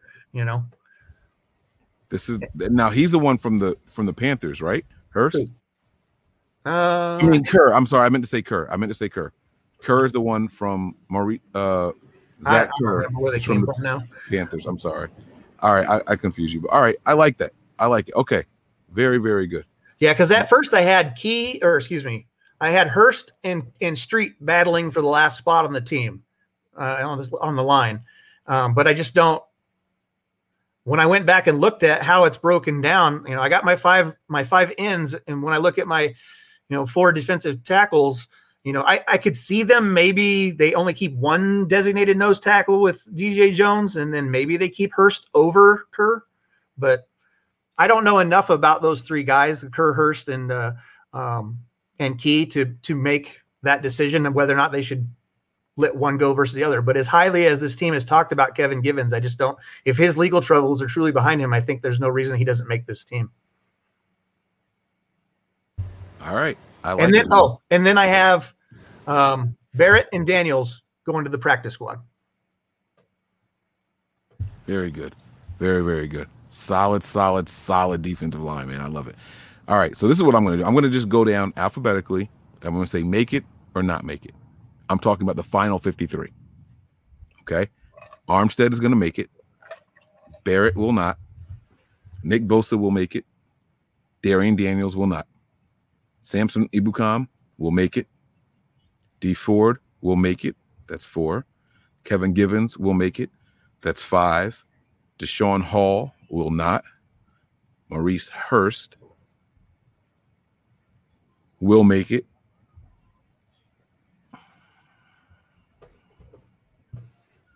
I just want to make sure I feel comfortable with this. You're at six. I know. I'm gonna say Maurice Hurst will make it though. I'm gonna I'm gonna stick with that. I'm I'm I'm a little torn right now. I'm just trying to decide if I want to stick with that. All right, I'm gonna I'm gonna I'm gonna say Hurst will make it for now. Um, DJ Jones will make it. That's seven. Zach Kerr will make it. That's eight. Arden Key, You got four and four right now. Four defensive tackles and four defensive ends. Arden Key. Oh man. I'm gonna I'm oh shit. I'm gonna put I'm gonna put him on a bubble. I'm gonna put him on a bubble because wh- wh- what I'm doing is one, I don't I don't trust the Raiders. Okay. Um, and I think I'm letting his LSU tape m- make more of a decision for me. Right. But when you said Ford was going to make the team earlier, did you mean the 53 or is he going to be on a injury, I something or other? know, I know, I know. Why are you asking that? This- Because if that goes away, then you have room for Key to go in there. That's I'm the way Kyle was talking, and from from what I think, I won't say from what I've heard because that's misleading. For what I think, I think I think Ford actually makes the 53. okay. Uh, I'm gonna I'm gonna say no for Arden Key, and that hurts because I I've seen I've seen this defensive line take players and get something out of them that other teams couldn't, Right. and and he is the prime guy for that kind of role. Like he is the type of guy for that role. Um, I'm gonna say no on Arden Key right now. Kentavious Street. I'm gonna say no. Uh, Jordan Willis. I'm gonna say yes. And Javon Kinlaw. I'm gonna say yes. Well, you can't. Well, that's 10. I know. You're keeping 10. Man, you're gonna Yeah. somebody, some position group's going to be hurting. So you said that, and I immediately looked at the running backs, right? hmm And last year they kept five, counting Juice. Uh, but Tevin Coleman's gone, Jerick McKinnon's gone, Jeff Wilson Jr.'s gone. That's three, but you have to insert two rookies, Yep. and then you have to insert Gallman. Right. And so that tells me that when we get to the running back position, I might have a decision to make there. I won't say any more right Yeah. now. You might I have to won't- drop it down to three running backs and one fullback. And that is and considering we're a run first team, I don't know that that's going to happen. I know, I know. I- maybe I maybe when I I initially some, when I went through and initially did my full 53 man roster, I was leaving the tight end short. I left them short. I left them with only three because I I was trying to figure out how to keep. I wanted nine offensive linemen and nine defensive linemen, Uh, and it just I couldn't I couldn't make it happen if I was truly being honest with myself, you know. was- And then when the injury happened to Moore, I was like, oh, that's perfect. And then we signed Jefferson. I'm like, well, I don't. I think that if they sign Jefferson, he makes this team. I don't think it's the same situation as they had with like Cyprian, you know, or Cyprian. Um, I don't think it's the same situation. I think that because they, were looking at him before the injury even happened, and so I, I think that he makes this team. Which when I go and look at it, then I'm like, well, do I keep my? I had six and five. Now I, I had six and four in the in my secondary for my my cornerbacks and my uh, my safety group, and then I had to change it to six and five. So now I'm keeping eleven back there. I'm like, well, how do I make that space up? And I ended up having to take. I took a. I, actually, that's where Skule went. The Skule was the first one off the roster in order to make that happen. And then they got injured anyway. So This is this is Street's third year. Um, hold on. Street is in year three. Yes. He's got five tackles. Well, this will be his fourth year. Yes. oh, this will be his fourth year He's got three years of experience behind him. and only five tackles. But I think he was out the first year, right? Yeah, Redshirt his rookie year. I don't know, man. I think I think that okay, so the 49ers did this thing where basically if you were drafted by the team, they were going to keep you just to try to get a look. And it was only two players that didn't do it. Um and it was Street the first year and it was Pita Taumoepenu. And then it was uh well you can technically say Joe Williams also. I'm glad you said that because I can't pronounce his name. Tamopinu. Yeah. So uh I just has Street shown enough to say like he's he's gonna make this roster? I don't think that he has when you take other people into comparison, but I've also seen this team bring in veterans and then keep somebody they drafted over the veteran. And in my bewilderment, trying to figure out why, and it's just because they're they've been with the team. I don't know. You know, they have their they do have their somewhat of their loyalty to the guys they draft, and they want to give them every chance to prove them right versus say, Yeah. yep, we made a bad decision or something. You know, obviously you want your you know all that work the scouts go into the gms and peters and kyle everybody who's involved with that you know they want it to be to be right you know they want to show that they they have a good process when you have players that just don't transition well then it shows that you were wrong Do you have um that's right, uh Kaden Smith also. You're right. Do you, and that was a horrible cut. That was that so was a bad. horrible cut I was so mad. i can't even remember who we kept for him but i was like no I I did a uh, top five at every position, and he was in my top five for tight ends in that draft that year. what wasn't he like didn't we keep Toilolo to and let him go or something like that i mean wh- why and they're both in new york now Yeah, yeah. Uh, don't don't ask me. Uh, let me ask this about Street. You have him playing what defensive tackle, uh yes and you think uh, how how many defensive tackles did you have? four And he was one of them. No Oh, he was not one of them for you. No. Okay, okay. So I don't feel No, initially, I was trying to figure out how to get. Um, I had a, a, a camp battle between um, Hurst and Street to make the roster, but then I realized there's no way to put either of those guys on the roster if you're trying to keep a five defensive ends and four tackles, which seems like that would be the predominant thought process. It's what we've done previously, and it makes the most sense for keeping your rotation going, especially when you have Armstead who can play both inside and outside. Is there any chance Kyle goes back? I know we're not there yet. Ah, I shouldn't say. I'm going to say it anyway, and we don't have to go into who we have making the roster at this position. Is there any chance Kyle goes back to just keeping two quarterbacks again? The three was a rarity. If it wasn't for last year, I would say that's a possibility. Um, I just I think that after they got bit so hard by the injury bug, I don't think that they want to take a risk at anywhere if they don't have to. And I think oh, that the linebacker position is probably the one area they feel like they can keep thin just due to the gameplay of those guys who play in that position group. And the fact that we have some safeties that can go back and forth. Street, how many how many games does Street Street have under his belt? I'm wondering if he's practice squad eligible still. He he should be, right? He Yeah, doesn't have I, he He doesn't doesn't have that many games, so I, he should Yeah. be. But I, and if not, we're still going to have the vets that are available, you know, the vet slots, even if he didn't qualify to be on the practice squad for under the regular rules, he could always be one of those four, four, no, six spots, I think, six, Yeah. six eligible spots for veterans. That's good. Okay. All right. I feel better now. Okay. That's that's what I wanted. I'm serious, man. That was it was bothering me because I know how the team doesn't like, like you said, to give up on their guys. Don't come over here, bro. And you know, you know, I'm a numbers guy, right? So I just I'm going to put this out on every episode that we have. I know what the media is putting out there.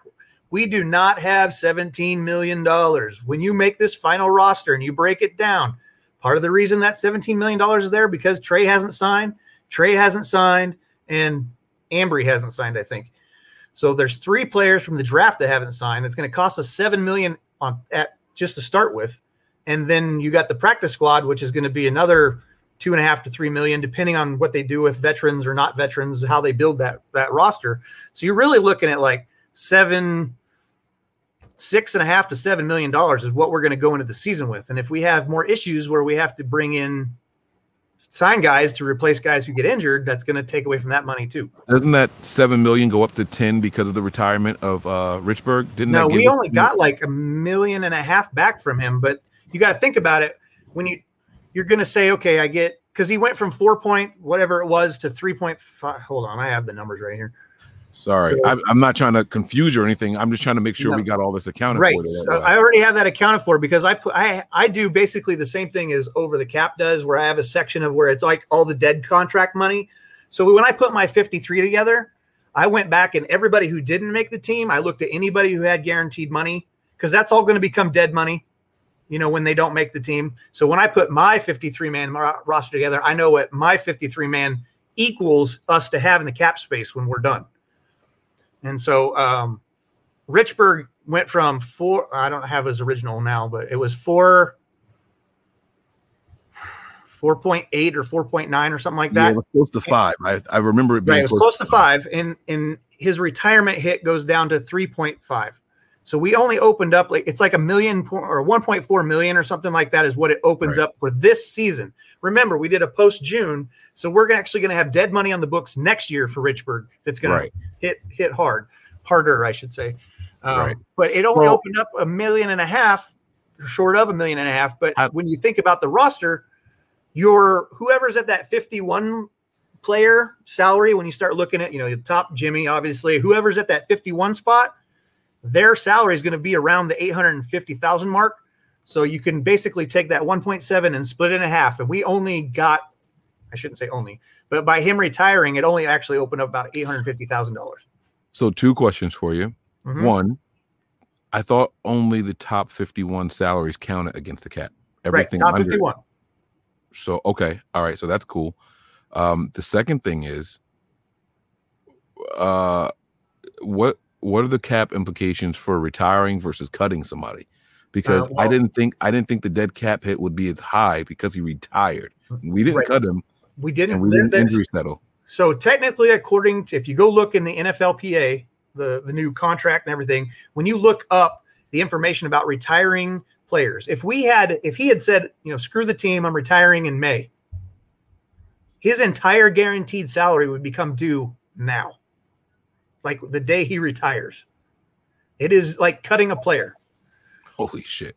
But because he waited until after, we were able to break up his owed money over the two seasons, just like any other post six one cut. So his it got it, I don't I don't know what it is. I have to look it up what it is for next year, but it's it's only 3.5 this year. So we did open up a little bit of cap space by him going. Obviously, we know he already had made the deal to restructure his um, contract earlier in the season because we were headed down this road. Um, and they knew we were headed down this road. And I think that's why they restructured it the way they did. Um, he was still going to get paid no matter what, but um, obviously at a, a lesser value. But um, let me pull it up right now and see if I can't look at next year. Yeah. While you're looking that up, I I'm trying to sit here and figure out. I'm trying to convince myself that we can go into the season with just two quarterbacks, and I think that means that I have to hope that Rosen and Sudfeld stink during preseason, like where Shanahan just says there's no point in keeping either one of these guys, and then maybe sign somebody because Sudfeld will be practice squad eligible, Right. He 100% will be. Um, and Rosen, we picked him up from a practice squad with what the last three or four weeks of the season. Right. We, we put him on the active, so he should still have practice squad eligibility, believe it or not. Yep. So next So- year, Richburg will be a dead cap hit of 3.3 million. Well, that's not that bad. No, not- I thought it was You higher. scared the shit out of me when you said I thought that. it was supposed to be like much higher than that, but I guess it's not. I think his total hit was supposed to be eight million or something like that, and it's uh, or seven and a half or whatever it is, ends up being. And so in that, and it gets split up over the two years versus coming fully due all you know maturation of now when he retired because he did it at uh, post June one. Uh, we're able to split it up, so it makes it a little bit better. But you know, basically, he took a a pay cut, you know, earlier in the season anyway to help the team out. So. Jaguayo. Uh, this is a good question, and unfortunately, no. Um, this is one thing that the league has to catch up on. They introduced an extra game. Now, last year they expanded the rosters because of the of the COVID rules. Right. And from my understanding, and I could be wrong, you correct me if I'm wrong, I think they're keeping those rules another year. So I have not heard anything to say they're going back to the the regular rules, if you will, or the normal Right. season rules. Um, but I also haven't heard anything stating that they're going to keep the rules the way they were last year. I think that it works great for the teams, and they should do that because it doesn't really. When you're talking about expanding the te- the season, you should be talking about expanding your rosters just due to wear and tear on your players. You know, I think that if you know, you should probably be able to put 60 guys on a football team, as far as I'm concerned. But that's just not the rules of the NFL. So um, I think that they will probably keep it the same this year. Like I said, I haven't seen it to say yes or no either way that or confirmation either way.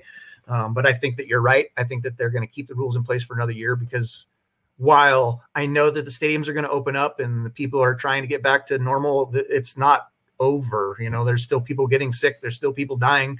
You know, so it's like you know you should probably keep those things in place just you know at least for another year you know for the season for this upcoming season anyway but i think that going forward those should be the rules too it, it made so much sense and it worked so well you know when you put a player on ir or pup and then they're stuck there right like why can't i bring that guy back if he's better he's part of this team he should be able to you know maneuver to make things better and you know i can go sign a free agent release him and go sign him again and release him and go sign him again but if i put a player on the injury list i can't do that that doesn't make any sense like one of the I the the, the rosters will catch up, I believe, uh, especially with this only fifty the top fifty one counting against the cap. There's no harm at all for either side, and the Players Association should be down with this to expand the rosters to sixty. Yeah. because the teams benefit from it because they have more people there. The players get actual active game day checks, right? And only the top 51 count against the cap. So who cares if the roster is 53, 55, 60? If only if you're only counting the top 51, what's the freaking difference? You get like wh- where's the harm in that? And right, you but i think that then if, you're they- allowing more people to get bigger checks instead of being on practice squads. They can be on the active roster. You're, you're the players association should be for right the expansion of the rosters, and so should the NFL because it's not changing the cap hits. i do think though that if they do that i honestly believe that they'll move it from 51 to 55 or 54 or something like it'll be th- that number will move to It's 55 now. If you no no no i'm saying like linemen. if they move it to 60 i think that the top 54 players Oh, okay, salary okay, will- I okay, think that they'll they'll adjust it accordingly so that they still can keep constraints on your team building, you know, so to speak. because the the 55 rule is if you have extra linemen. Well, you had yeah, if you were going to if you were on game day, you were going to go to 55 man, you had to bring one lineman up with not both of them, only one No, of no, them. no. Game day wasn't 50. Game day wasn't 55. It was it was your whole roster was 55. Game day went from 46 to like 48 or something like that, and they had to be linemen. Right, but it's still it was still game day 55 because it's just you're talking about active people active on the roster, but you could still if you were going to go to 55, you're now your 46 had to include at least one lineman that you were activating from the practice squad too. Yeah, but there's not 53 people active on game day.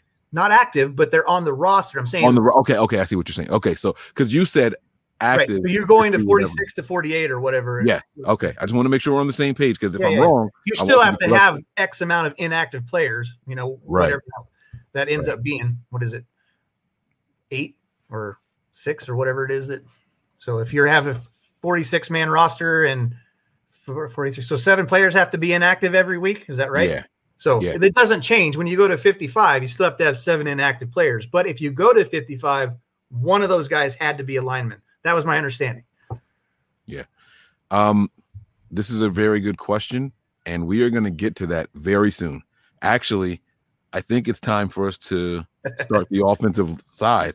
Yeah, so our next done. show, I think our next show is going to be offensive linemen, and then we go to tight ends, and then receivers. We can probably do tight ends and receivers in the same show, right? Sure. Because there's not a lot of wide receivers to discuss. Um, Not a lot of tight ends. yeah, There's, there's a lot of wide receivers. but this is a good question, and I don't want to answer it because it's going to give away what I have to say on on that day. So I don't I don't want to answer that. Uh, but this is this is fun, man. I, I appreciate you jumping on. B. Uh, thanks so much. Uh, is there anything else you want to ask um, or, or you want to discuss before we go? And then also uh, for for the viewers that are out there, I want to open this up, Brian. If you got the time, cool. If not, Yeah. uh, let's let's do another five to ten minutes of just questions from the from Like the Midnight. Madness style. Let's go. yeah let, let, us just freaking do it let me tell you i'm not gonna yeah i i miss the march madness shows i'm not You're gonna right. lie to you that was something Madness. that was a lot of fun and with the team being gone these next 40 days we're not gonna hear anything i'm thinking about trying to bring it back what, what do you think about that like would, would, that, would that be something you're down with It's fine for me. I mean, I'm on the West Coast, so it's nine o'clock to me. That's so true. it's not hard. we we do we were doing 15 minutes before if you could tweak it what would you do Um, you know, in actuality, I think I wouldn't. I mean, I know it's harder for you guys because it's actually midnight when we start the show, but Yeah, I would say like a half hour show is probably better because I felt like we got cut off a lot and we wanted to keep Oh, talking, but we were like, okay, we need to stand to this 15 minutes because that's all we said we were going to do. And I know that on a couple occasions we ran over that a little bit, but um, I would be willing to do it, you know, and do it at a half hour. You know, I think that that opens up the floor to get more questions in, more more fan interaction. Okay. All right. I think I think we should start that while the team is gone. Now, the thing is, um, I'm okay with that. I got to talk it over with the missus because she Obviously. hates how much time I haven't been spending with family. So here's here's the deal with me, and and I'll put this out there. Um, my my biggest issue is that the job that I have, um, I, I have a lot of patience, and not patience like I'm calm. I mean like patience as in like People. doctors have patience, like people. Yes, People. I have people patience with the T, not the C. And so normally I'm on call once a month. Unfortunately, one of my coworkers who does the same in the same position is in the military and they just randomly flagged him and he's there for 3 weeks now. Right. So now it's every other week as opposed to once a month. Um so we have um we have this uh new system here where we're on call for the whole week at this job and that's what was really running me ragged there were nights where i was getting home at 11 o'clock that's why we didn't do a show last night i walked Right. in the door around 11 and it was just too late to try to do a show i was beat i was exhausted so that's why um but if we do shows at midnight again we can't call it march madness we'll have to come up with something maybe midnight madness you know something like that I um think that's what we called it because we well, didn't we- call well, it March- before it was march madness at midnight is what we Right, called it. right, right. Okay. So yeah. I wanted to do the March Madness because of you know the basketball tournaments and stuff like that. But we can definitely do this. If you guys are down out there in, in the chat, uh, you guys let us know. If you guys are willing to come on at midnight East Coast time and, and just fire off questions, we will be here to answer them. And I think we should start this maybe Monday. Brian, if, you, if if you're down with that, I'm with it, man. We, we'll do minimum of 20 minutes, max out at half hour. sure. That sound good? Yeah, I'm good. I mean, you know, you know, I'll rock with you. Mm. All right. So I asked you if there was anything else you wanted to discuss, and then we'll take questions from the panel. Uh, I'm going to give you the floor, and then we'll start with the questions. I have the first one up there already. No, you know me. I'm I'm all about you know everybody just being good to each other. Go out and, and be good people and make good decisions and and you know show the light and you know help help people as much as you can wherever you can. But I did want to update. Um, so Kyle Posey actually did this on June 6th. Says Kevin Givens assault charges has been dropped. So there's an article on SB Nation. If you go out there and look at that, you can find that article by Kyle Posey on the sixth. And if you want to read up on uh, Kevin Gets Given situation, that'll give you the information you need, so that I'm not double dipping here. Yeah, the Altoona Mirror also had that up there. uh, Had an article on it as well. So, yeah, uh, and, and it's weird. It's not weird. I remember hearing DeMeco Ryan say that he thinks Givens could be a breakout player, and I was sitting here like, I was thinking to myself, you don't even know if he's going to be on the roster. Like, you don't, you don't know what's going to happen. But maybe Ryan's had that information before the story came out, and I just didn't know that. So I, I remember DeMeco Ryan saying that he thinks Kevin Givens could be a breakout player. Right. So I was like, what the hell does he know that I don't know? And I completely missed this news. So uh, the first question on the screen here is from Jaguayo 56. And he says, What's the update with Kevin Givens with on the Kevin Givens incident? And that's what it is. Um, the charges have all been dropped. They're just gone. So guys, let's get some questions here. Uh, and let's let's just answer them. We'll rock for another five minutes, okay? We could just do uh, 40 Nights of Faithful. Ooh, let's go. I like well, it won't be 40 because the 40 started already, but Well, yeah, yeah, yeah. yeah, I like it though. I like it, Something, man. something like that. Yeah. All right, we'll work on it. Jerry uh is asking, uh, do we have a backup for McGlinchey? We were handcuffed to his play last year, which was poor as hell. Um, I'll I'll let you go first. Well, uh, I believed that technically um, McKivitz was supposed to be brought in to be McG- McGlinchey's backup moving forward. I think that they saw something last year with his abilities, and um, I don't know that the team necessarily think that that's the right move. I think that we have plenty of players on this team who can play right tackle, and so I think that you might see it, not a one designated person uh, as the backup to McGlinchey, but um, I think a lot of people see McGlinchey as having a poor year just because they don't like his pass pro, which we all know. You know, he he seemed to get pushed around a little bit, but he's one of the best run uh, tackles that we've got, or the, in the league actually, as far as what he does. You know, and being that we're a run first team, you know that, that he, he's doing what he is supposed to be doing. I think that the benefit will come that if he puts on a few pounds and can get those legs locked down, and he's not trying to whip around. Um, the, the pass pro will come. It's just going to take him more time because that's not what he's predominantly good at. And so I think that he gets kind of a bad rap. We have given him a lot of crap over, especially last year, about his play. And uh, on this panel, I don't think that any one of us really ever stood up for him uh, as far as his pass pro goes. I don't know. I'm going to say no, Mike. I'm going to call you on that. I'll say we talk good about his run game, but I don't think his pass pro we talk No. any good things about. Uh, no, you're, you're absolutely right, Jerry. And um, I I will encourage people to do this, man. Just pick a random game and watch Mike McGlinchey. Fortunately for us, the the the the TV copy follows the ball, and so once the ball is out of the quarterback's hands, you don't really have to watch Mike McGlinchey much unless it's a run play and see what he's doing on the second level. McGlinchey is not as bad as people think he is, and I I stand on that. And I'm talking about the pass pro also. Um, now he, when I say he's not as bad as people think he is, he's bad.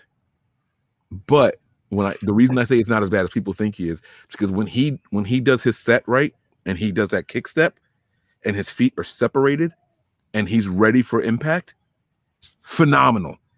He's really really good. But there's often times where he does this staggered step back and that's where his balance is messed up. What?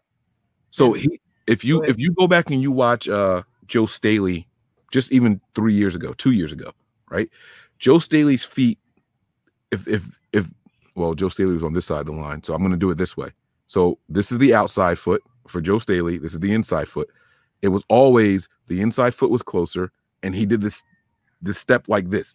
His feet never did this as he was backing up.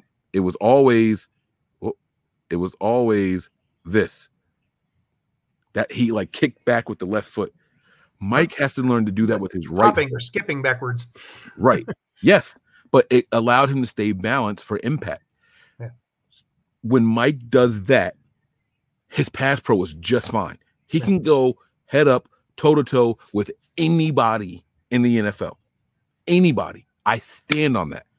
The problem is that he doesn't do it a lot. And I think that he's still struggling with the transition from left tackle to right tackle. I really, really think that's what the issue is. Uh, we've seen cornerbacks knock him over because his feet were directly next to each other. Just poof. That's what he did. He just flopped over backwards. It's it's terrible.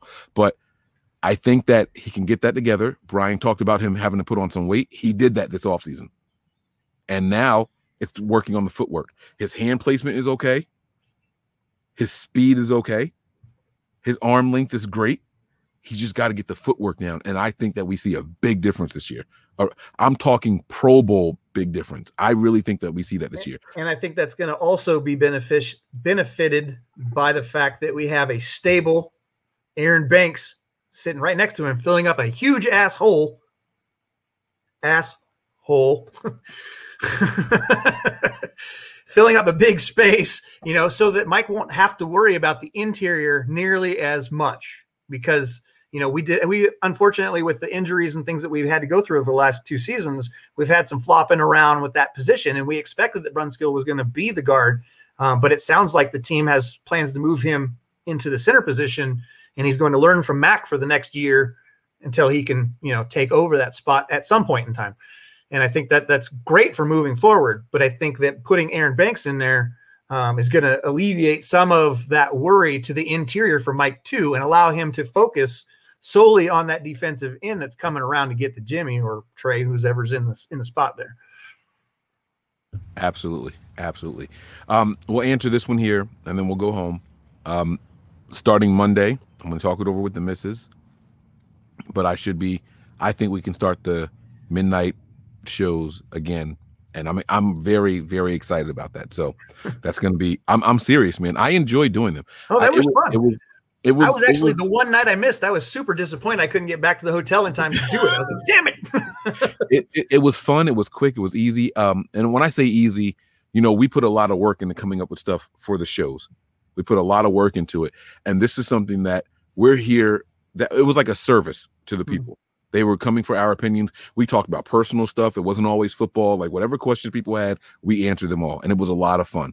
Uh, we we got a lot of food questions and stuff like that, date questions and all that. It was a lot of fun, and so I think that was. I think that uh, I'm looking forward to doing it. I know the first week or so of it, it took us some adjusting because you guys have to remember that we did those shows in addition to our normally scheduled shows. right. It wasn't one or the other. We we would we would sign off on a Tuesday at 11:50 and jump right back on 10 minutes later. Right. And so that kind of thing, it it took a little tweaking and a little getting used to, but it was a lot of fun and I'm looking forward to it. Sundays are going to be a, a, a difference for me because now we have this tradition where we go to my mother's house every Sunday. So I try to get home before midnight because I have children who have school, but school's over. So, well, it's, it's not over yet, but it will be next week. So next week, right? yeah. So by the time Sunday rolls around, I don't, I'm not pressed to leave there. I might be doing them from my phone at my mother's house, which is fine too. Um, so we'll answer this question. We'll get out of here, but you guys make sure that you guys are ready to prepare uh, questions for us of any kind, of any kinds, team related, not team related, whatever. DJ Malone's it's asking the final question for us here. He said, "Should we use McGlinchey as a 300 plus pound, 300 plus pound blocking back in the playoffs to humiliate opposing teams? It would be similar to what Bill Walsh did in the 1984 NFC Championship game with Guy McIntyre." Now, Brian, I'm going to call on you to try to recall this because I was born in 1983. I have no idea what he's talking about here. So Well, you were in I was eight. 1984. You were what seven? Eight, yeah. Well, seven for the Super Bowl, yeah. All right. So what you got here, bro? Yeah, I don't, I don't. A blocking back in the what, what does that mean? A 300 pound blocking back. I'm assuming he's like acting as your fullback, like we would. He basically replaced Juice. kind of like, remember? Okay, I know that you were alive for this because I was older. But uh, remember how Alstott for the Tampa Bay Yeah, Buccaneers? yes, I just love tear, Alstott. tear a hole, you know, Yeah. like that's that kind of stuff would be great. Was a refrigerator with legs. That dude, and then the pad that he wore behind his neck, that neck pad, Yeah, just for no reason. Why? Sure. do- Why I remember that? I have no. I don't know when he played. I can't. I can't tell you a year, but I remember. I remember Mike Alstott, and plus his name was Mike. I had when I was growing up. If your name was Mike and you did something, I thought you were the best. Michael Jordan, Mike Tyson, Mike Jackson. Like I thought you were the best at whatever it was you did. So I remember Mike Alstott, and he was one of my favorite players growing up. So I don't know what year it was. Don't get me lying, but I really, really enjoyed it. Um, but he's asking, should we try to do that to humiliate uh, opposing teams? We should try to do that to win games. I don't care about humiliating anybody, but uh, you know, I don't know that that's necessarily the right piece. We've seen him run down the field as a lead blocker, so I mean, it's not really much different than that, um, except for he'd be more engaged with you know knocking defensive players on their butts, you know, and and running over guys who are buck seventy soaking wet. so you know, it could be fun to watch, but I don't think that they would employ it very often if they did use it, use it.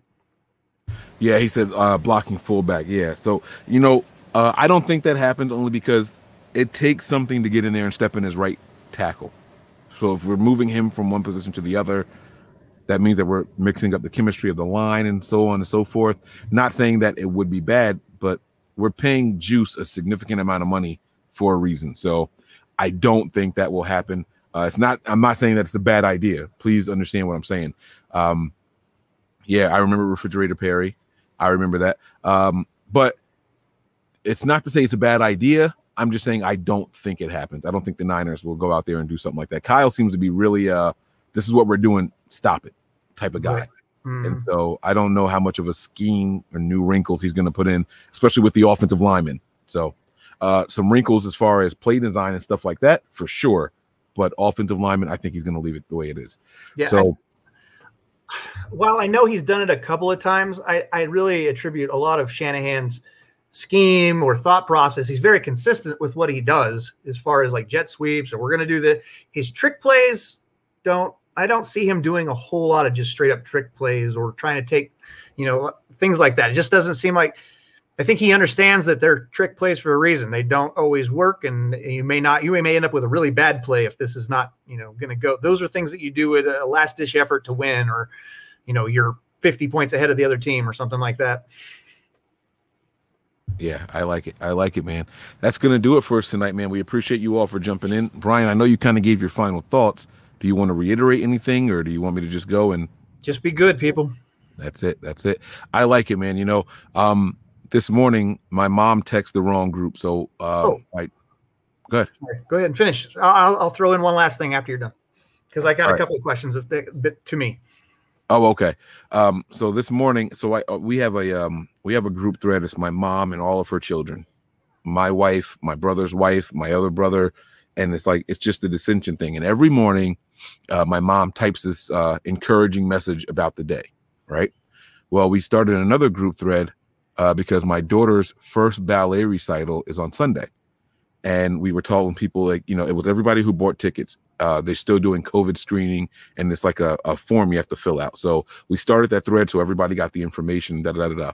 Well, my mom accidentally posted her morning encouragement text in that group, and then she apologized to everybody. And I said, never apologize for positivity. Absolutely. You didn't mean to post it here, but the message still stands. And so to piggyback on what Brian is saying, be positive and be good to people because you never know who needs to hear it. You never ever know. So that's my uh final thought for the night. I'm going to give the floor back to Brian and then we'll go home. So three things. Uh, first, um, we do have some uh, loyal followers and listeners who are on here that are up against some difficult things out there. So just keep everybody in your. Th- I'm not going to put anybody's business out there, but um, just keep your keep people in your thoughts and and prayers and whatever you do to make you or them feel better about things. Then do that, please. Um, secondly, uh, happy birthday, Joe Montana. I don't know how we missed that. I swear I meant to start the show with I that. know. So I, I was going to say. I did.